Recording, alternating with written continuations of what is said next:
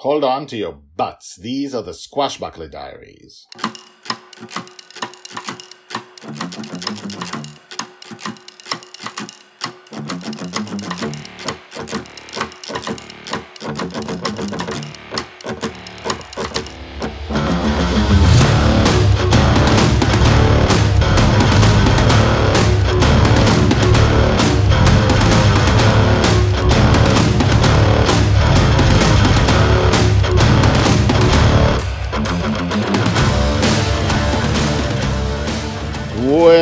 Welcome back. My name is Guy Hasson, and you are listening to the Squashbuckler Diaries podcast, the podcast about Joy Shelley, the girl who lives in dreams. And today we do something we usually don't do. Uh, usually it's a slice of life. We learn something about Joy and who she is in the dream and what it is like to grow up in a dream. Uh, and that's also what we do today, but we are starting a pretty big arc, a pretty long arc about some big stuff. Sometimes joy goes through big stuff. Sometimes being in a dream is not all fun and squashbuckling adventure. Squashbuckling, swashbuckling adventure. Sometimes it is hard and life threatening. And that's what we do today. Joy, the future heroine, lives in a dream in which almost anything can happen. And when her father leaves, meaning he wakes up, she is unprotected. So, this is what we're going to start covering today. My voice is still slightly hoarse, as you can hear. Listening back to the last two episodes, it wasn't as hoarse as I, uh, as I imagined it is, but it sounds hoarse to me. and that sounded hoarse to me too. So, uh, I won't speak a lot. I will read you the story. I think it's, uh, it's, this will reveal a lot about who joy is and what the dream is and how hard it is to live in the dream. So let's begin. Episode 184 in the Land of the Giants, Part 1. Joy's age four and a half, told by the Red Dragon. Dragon Lil was only four and a half years old when she and her father flew into the land of the giants. Dragonfather had never dreamed of something so different. The villains had always been more or less his size or smaller. But in this land, each giant was bigger than me, ten stories high at least.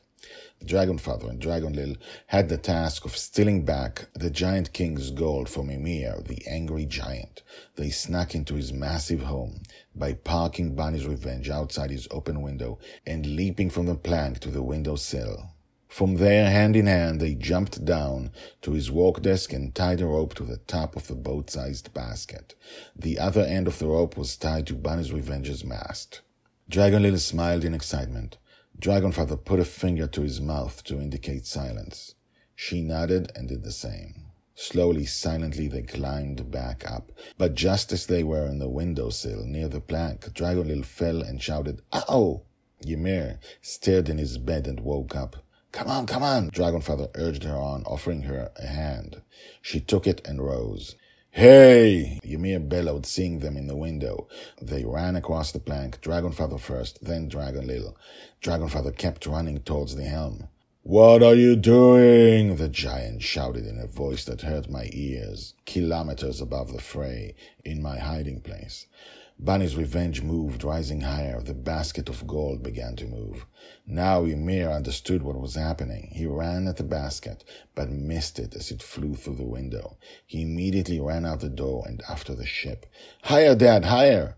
They were flying at the height of Ymir's eyes. I can't. I'm pushing up with all the ship's got, but the gold's weighing us down. Ymir was running on the giant grass near the giant forest. He was catching up with them. Faster, Dad, faster! Ymir raised a hand as he was running. Dragonfather tried to turn, but it was too late. Ymir swatted the pirate ship as he was running. Dragonfather was slammed against the mast, screamed in fear and pain, and vanished. That is the way of the dreamers. When something too dangerous happens to them, they wake up and vanish. Bonny's revenge was hurtling through the air, spinning around itself, the basket of giant gold weighing it down. Dragonlil was thrown off the ship too fast for me to react, swoop down and catch her. Within a split second, she was falling into the forest.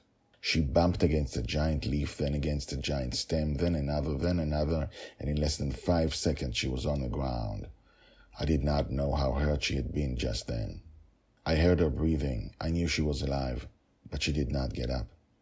Bonny's revenge landed kilometers away in the midst of the forest. Dragondale did not move. Dragonfather did not return. I will tell you more of what happened tomorrow. Told by the Red Dragon. Hashtags Joy, Justin, The Land of the Giants, Ymir the Angry Giant, Dreamer. And so it is, and so the adventure begins, in which Justin is gone. Joy is possibly badly hurt. She could have died. She literally could have died. She is now alone and she's badly hurt. And this is just the beginning. And these are the dangers that Justin's subconscious can't protect her from. Usually, as we've seen, he usually protects her even if she's left alone with the villain. But this time, this time she wasn't protected. And she is still not protected. And she's four and a half years old. So, let's see what happens tomorrow. And now, the credits. The Squashbuckler Diaries are written and read by me, Guy Hasson. All the tags mentioned in this story are searchable at the website. You can find all the stories there in written form and, in fact, 150 Squashbuckler Diaries more.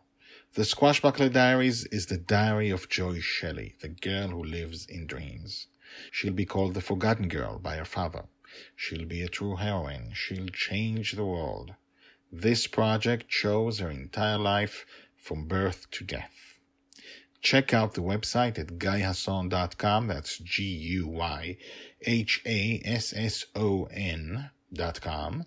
I've been an author and playwright for more than 30 years, and this is the first time I've used the guyhasson.com website because The Girl in the Dream is my life project. If you have questions, if you want to comment, please do.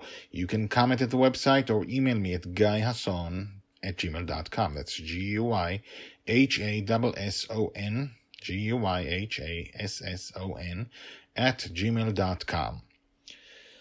The theme music is called Brass Gentleman and is created by Thomas Howardek. My name is Guy Hasson, and this is my life project.